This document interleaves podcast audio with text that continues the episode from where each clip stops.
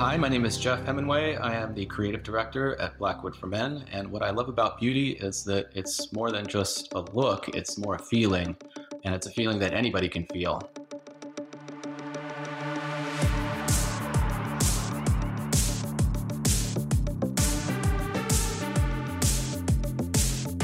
From New York City, you're listening to Beauty is Your Business, covering the intersection of innovation and business in the beauty industry.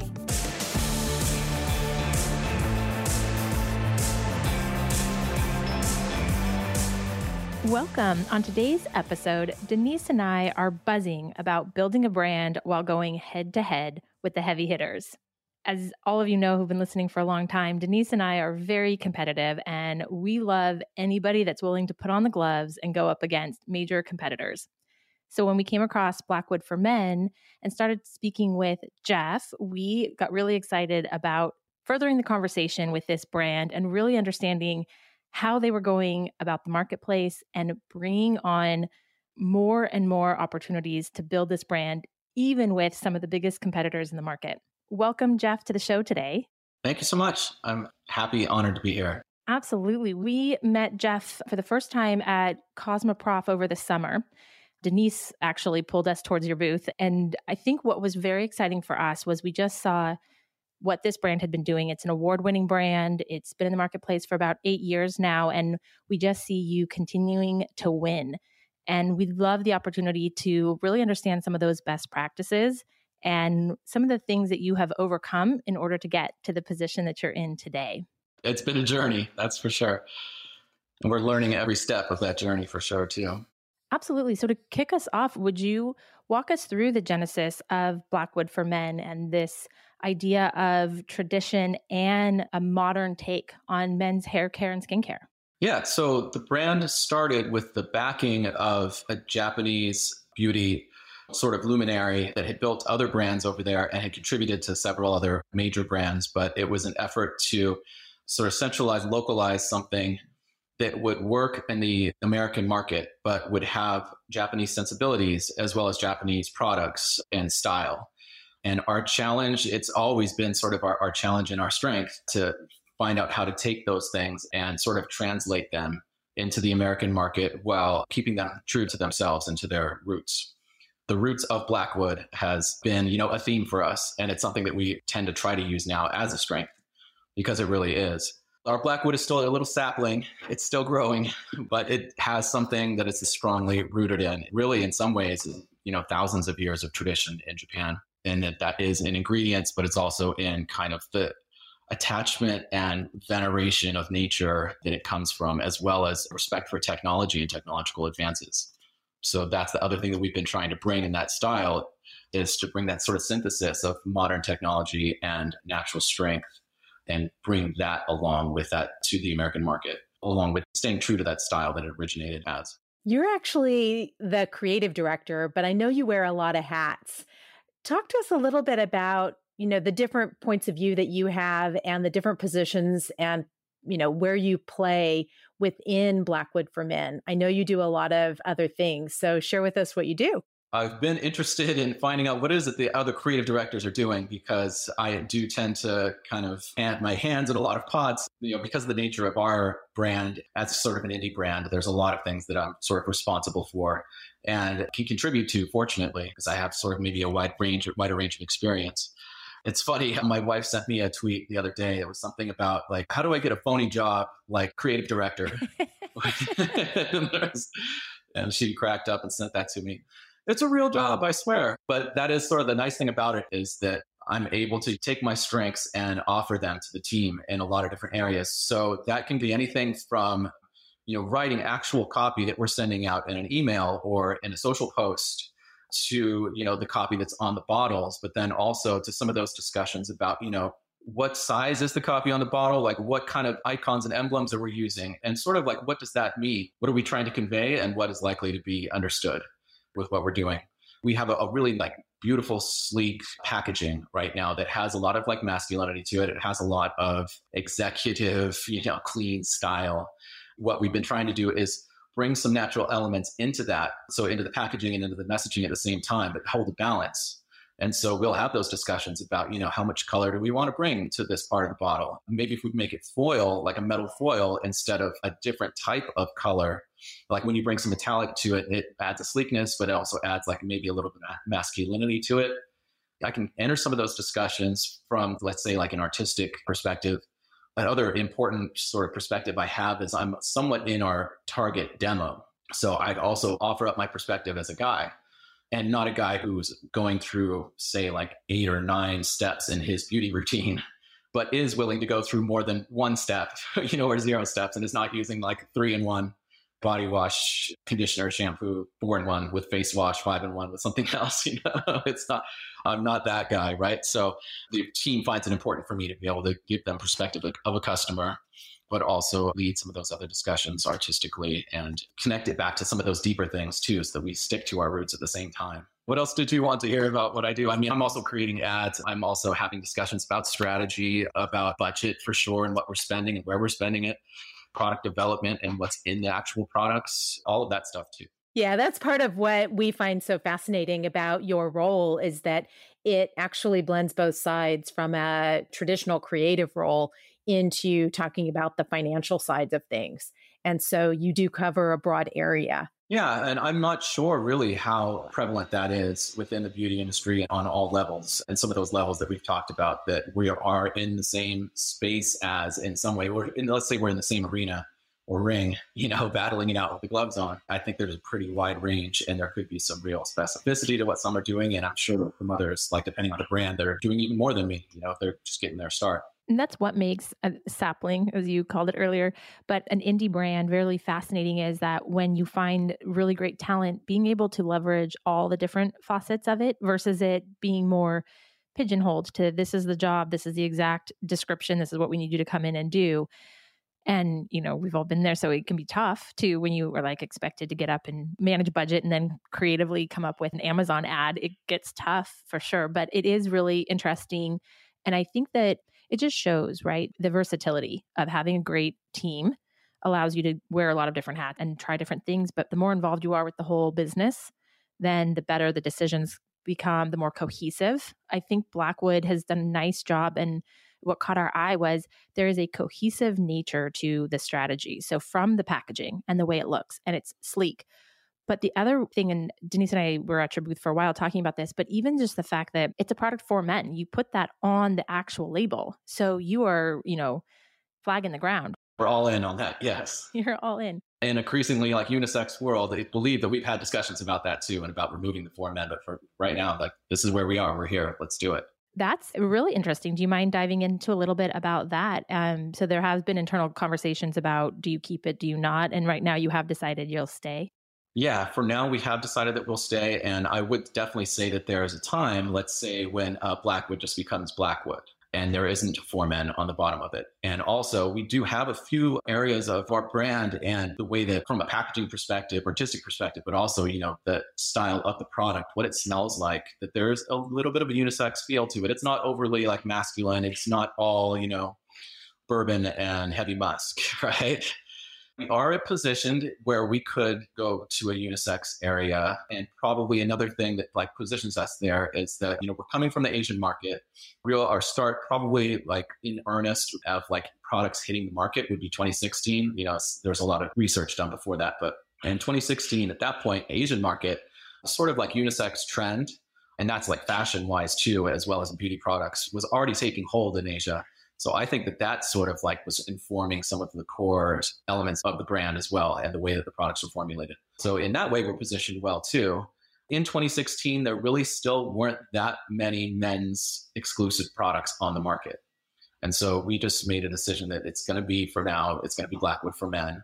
And that also, there were a couple of other Blackwoods in some other areas. So we also wanted to distinguish ourselves that way as like, you know, brand kind of coming out of nowhere it's really interesting to have those types of discussions. And that's probably also what we can do as a smaller company. We can turn some of these things over on some of our calls where you might not have time to do that except in some sort of like, you know, company wide, you know, meeting that happens once a year in a really large company. So you do bring up a good point though about evolution and evolving a brand, even if it's still in its new state and it's still in its young state, but pivoting based upon consumer needs, wants, demands, and balancing that with the reality of all the things that it takes to make that pivot. You can't just wake up one day and decide, oh, let's just change the name of the company or let's just change the name of the product brand. While you have that flexibility because you are smaller, it has a ripple effect. And I think that it sounds like you're being sensitive to this seems like a good idea.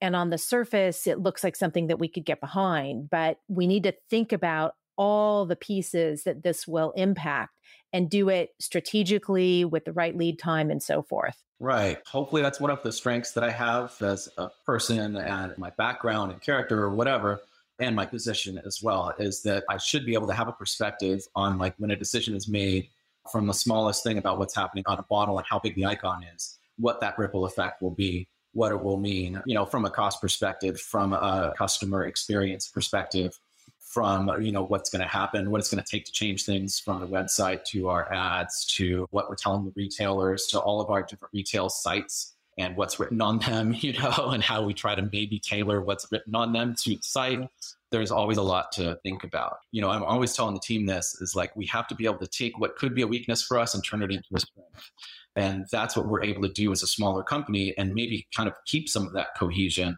is because there's not that many of us, but those of us that are there can kind of make some decisions and keep that funnel tight, you know, in perspective of what everything's happening and what's going to come out the other end, you know. And having uh, visibility to the whole thing, right? So that you have the full company picture versus just that little area that you may work in. If you were much bigger or you had lots of divisions within the company type of thing. So I definitely appreciate that. It's interesting because if you do think about this right now you guys have entered into a marketplace that it's very very competitive men's lines and you know there's legacy brands that have been out there for decades the brand awareness is very high and yet you've chosen to come in and make a claim in there. So by taking that away too you're also opening yourself up to even more competitors per se because now you'll go against even more brands that would live in that same space that you live in. So it would be about having to find and carve a niche that you can really fit in and then really go head to head because when you came out with product in 2016 was that a d2c native strategy? Because now i know you are in retail was it d2c native and the switch to retail now is that a focus? Are you still focusing on d2c where do you fall kind of in this distribution area? So we have a little bit of an unorthodox sort of beginning to us where we had some network already built in a distribution network say like the physicality of it, the warehouse team that would be able to ship in bulk to retailers. So what we were able to do rather than you might be starting totally from scratch or trying to find that and rent out a warehouse and all these other things, right? So what with that in place, we obviously we understood the importance of D2C in this space, especially as an indie brand. But we were like going after retailers right away and trying to make that a possibility, even though it's a higher hill to climb in a shorter time. it's kind of like, let's say it's cliff climbing, it's free soloing in a way to try to get up to this level where you can get to decision makers with some of these retailers and get them to actually like listen to you at that early stage. But we kind of made a decision that we're going to go for it and maybe we're going to find ways to like just get in front of them and then we believe in our product we believe in our message enough we believe in what's inside of it and what's on the outside of it too that if we can just get some time with you we'll have a chance to maybe change your mind or think about bringing us in and that's still like our ideal as retail and maybe that's i think that's probably maybe against trend a little bit at least it had been although maybe there's now that you know pandemic is over people are going more towards towards retail again and in-store experiences in that way, I think as an indie brand, let's say, like our focus on trying to get into retailers is different. Yeah, I think you bring up a interesting perspective from the standpoint of so many brands that launched in that time period when you did really focused on D2C and didn't have their pricing models set up for distribution that way. And it sounds like you approached it differently, which now most likely pays off. I am curious about we're sitting here now at the end of 2022, beginning of 2023. What do you feel the retail environment is like for you in particular and your brand versus what it has been for the past years since you've been in business? it's in an interesting place. I mean, we've had so much upheaval, obviously. And then, you know, we went from, you know, nobody's going out to stores, but then we also had uh, supply chain issues. So with overseas ties for us, obviously was exacerbated in some areas. And now you've got people finally going back into the retailers. At the same time, you've probably heard a lot of talk about retailers having kind of a surplus of product right now. And they're trying to move that too. So that part of it is a little bit of up, uphill battle now, like that's current. But I still think that overall the picture is bright because the retailers that are still around are really starting to learn about how to make how to survive themselves. You know, as the amount of retail space is being cut down across America, they're learning how to make things an experience and bring people in for that reason. And people still, I mean, they're still hungering to go in there to go into stores, despite all the gains that were made online over 2020, and 2021. So I think that it's a great place to be. It's a great goal for us, you know, not only for efficiencies and things like that, but as a way to get in front of more people and, and let them see what we're about and connect with the right retailers that enhance our brand.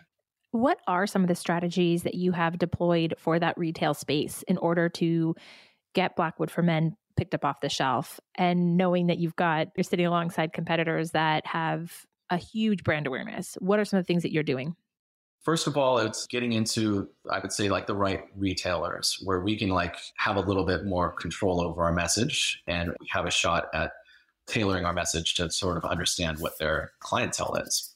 I don't know if you know already, but we are in the new redesigned beauty space in JCPenney. So that new JCP Beauty, it's kind of helped to be curated by 13 Lune and to be sort of like hyper inclusive. You know, we're like a Japanese brand that is in there, but we're one of the few male focused brands. And so even like looking at that space, there's a couple shelves worth of competitors out there. So it's how do we stand out among them? Sometimes it's understanding who's going into JCPenney and how we want to talk to those types of customers. Even in that space right now, it's still like heavily female. And so, in some ways, we've been able to make actually a lot of inroads with female customers who are buying for a husband, a boyfriend, or son. So, one of our goals is to like, let's make the product feel and look premium enough that it feels, you know, like a gift, like an upgrade for those guys.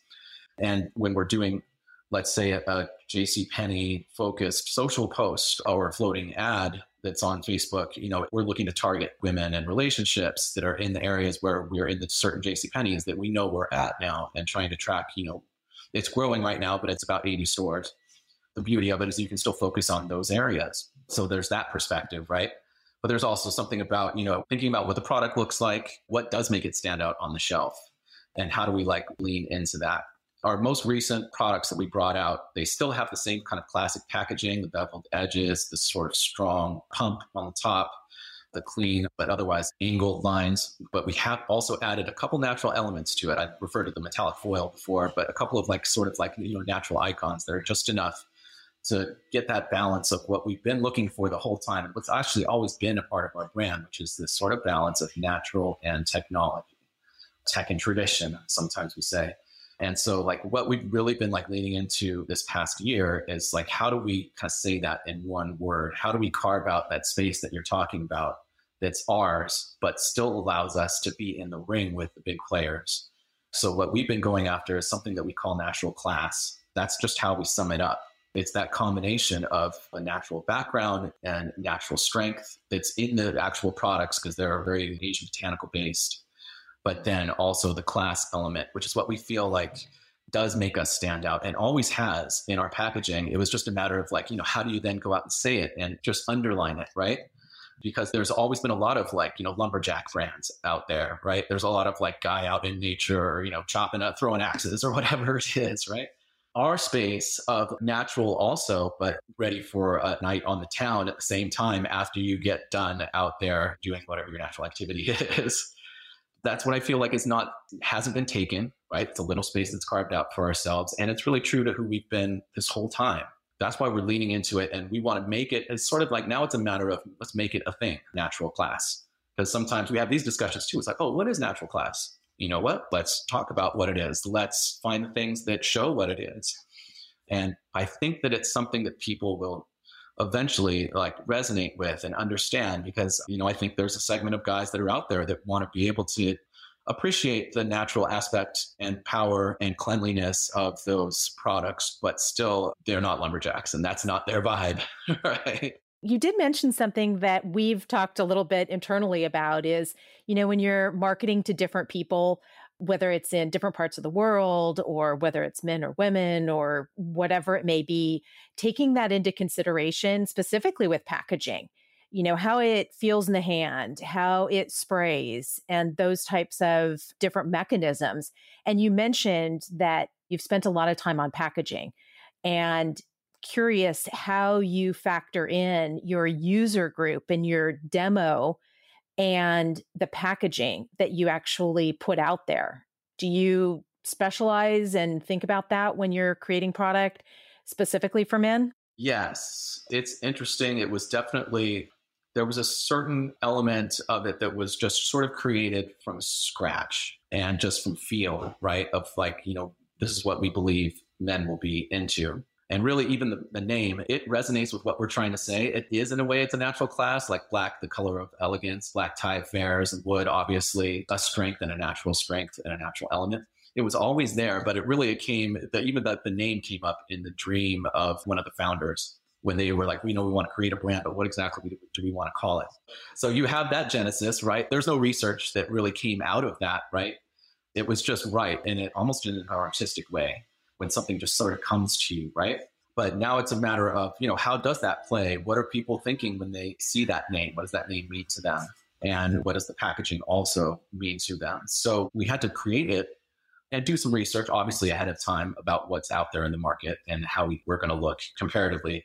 But then it was, you know, people started to purchase the products and it, we had to, you know, let that play out for a while and then do some research on okay, who are these buyers? What do we know about them? In some cases, thanks to D2C, you can actually kind of ask them yourself what they think about things. And as an indie brand, you really can get like answers back.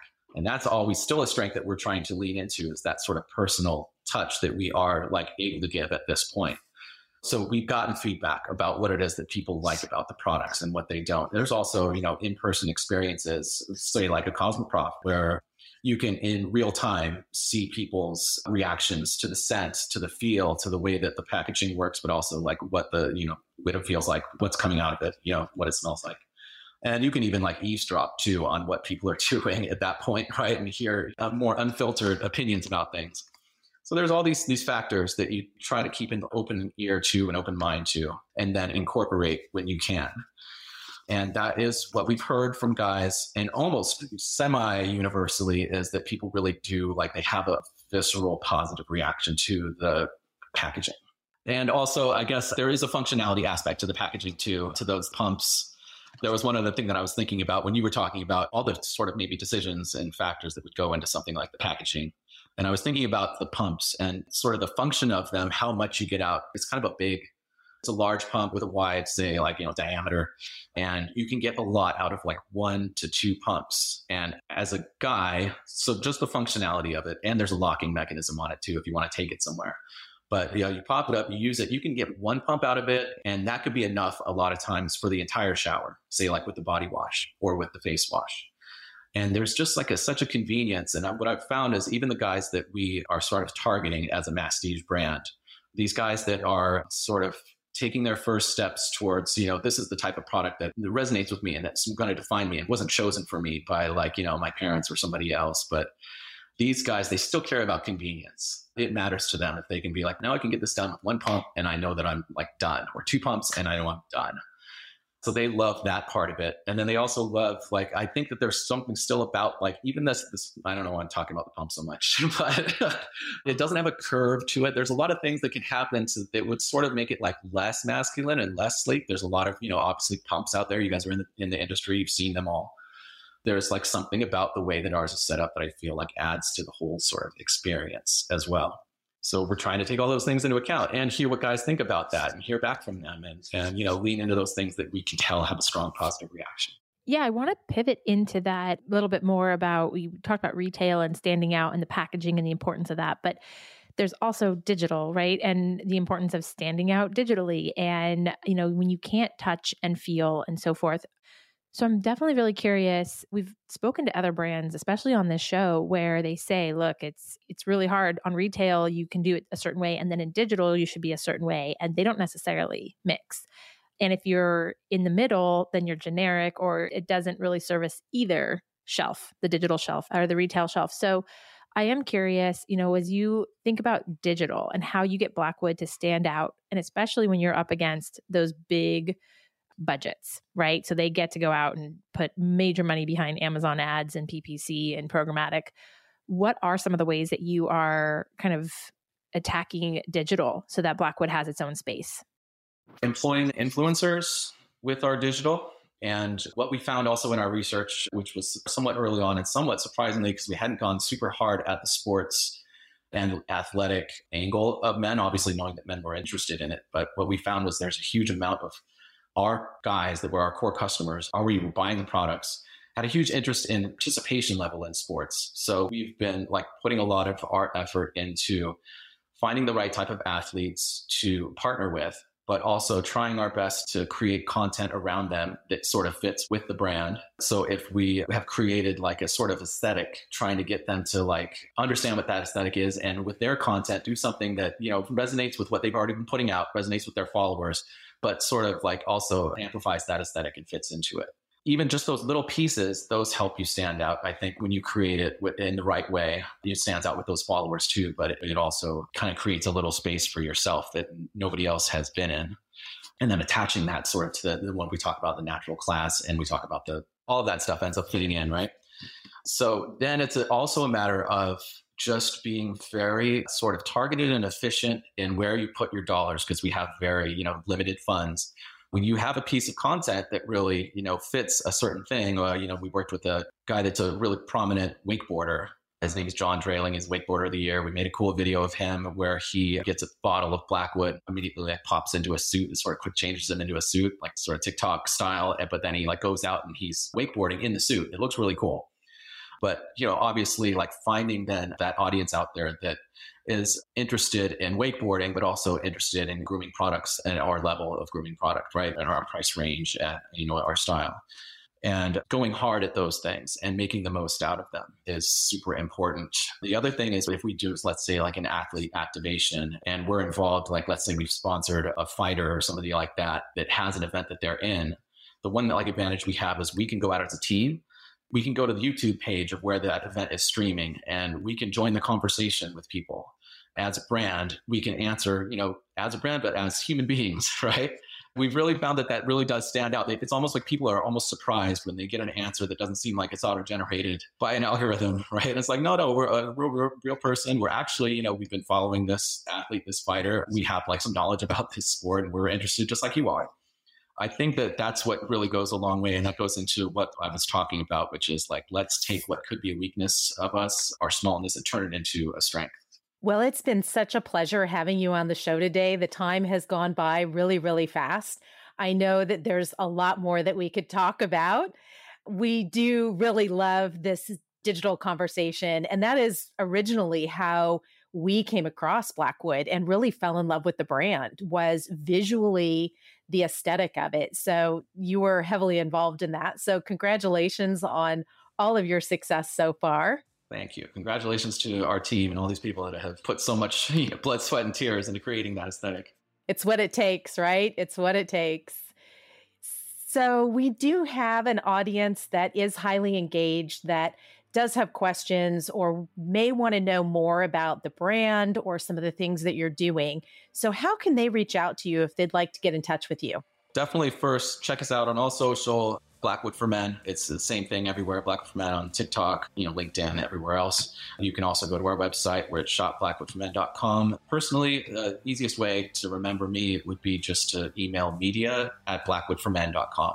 And I see all of those and for sure respond. Thank you so much, Jeff. And to our listeners, if you want to keep buzzing with Denise and I, check out buzzbeauty.com. We look forward to hearing from you. Thanks so much, guys.